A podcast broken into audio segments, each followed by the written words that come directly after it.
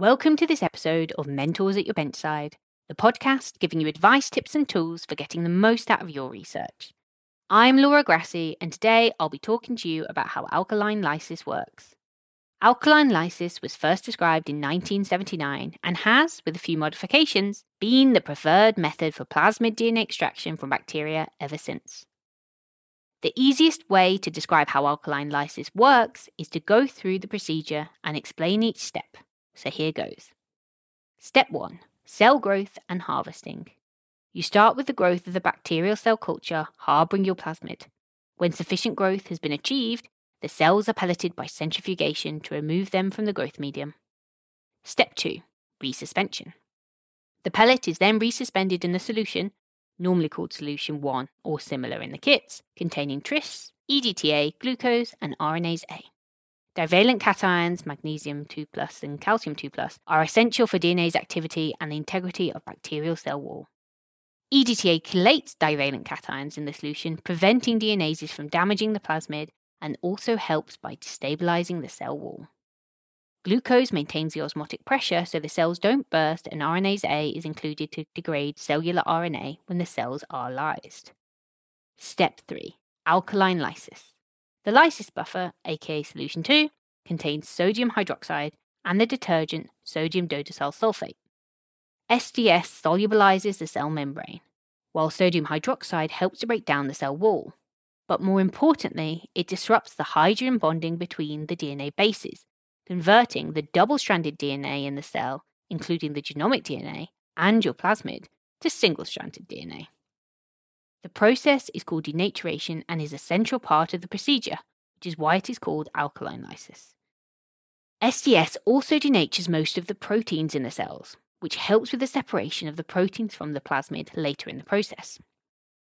It is important during this step to make sure that the resuspension and lysis buffers are well mixed, although not too vigorously. We'll explain why later. Check out the related article on 5 tips on vector preparation for gene cloning for more information and tips. Also, remember that SDS and sodium hydroxide are pretty nasty, so it's advisable to wear gloves and eye protection when performing alkaline lysis. Step 4 Neutralization. The addition of potassium acetate, normally solution 3, decreases the alkalinity of the mixture. Under these conditions, the hydrogen bonding between the bases of the single stranded DNA can be re established so that the single strand DNA can renature to double stranded. This is the selective part. While it is easy for the small circular plasmid DNA to renature, it is impossible to properly anneal those huge genomic DNA stretches. This is why it's important to be gentle during the lysis step, because vigorous mixing or vortexing will shear the genomic DNA, producing shorter stretches that can re-anneal and contaminate your plasmid prep. While the double stranded plasmid can dissolve easily in solution, the single stranded genomic DNA, the SDS, and the denatured cellular protein stick together through hydrophobic interactions to form a white precipitate. The precipitate can easily be separated from the plasmid DNA solution by centrifugation. Step 5 Cleaning and concentration. Now, your plasmid DNA has been separated from the majority of the cell debris, but it is in a solution containing lots of salt to EDTA RNase and residual cellular proteins and debris. So it's not much use for downstream applications. The next step is to clean up the solution and concentrate the plasmid DNA.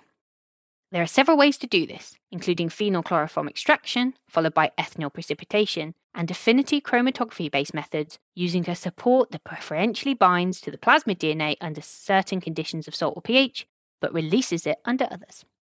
The most common methods are detailed in the article 5 Ways to Clean Up a DNA Sample. So that's it for how alkaline lysis works. Check out the episode description for links to related articles and resources, and don't forget to subscribe to the podcast to get more help and advice from mentors at your benchside. Flow Stars is back with season four, the podcast from Beckman Coulter and Bite Size Bio, and hosted by me, Peter O'Toole from the University of York. I'll bring you closer to the big names and the rising stars of flow cytometry, and get to know the leaders and those rising stars outside of the lab and more personally. Grad school was a struggle for me mostly because I wasn't sure what I was doing. I have, I don't know, 150 different spices, 130 cookbooks, so many kitchen gadgets. My kitchen is like a lab. What we do, we do it out of love for what we do. And that's a very different motivation. And I don't know that that's something you can teach. All this and more in season four of Flow Stars. Really hope you enjoy them.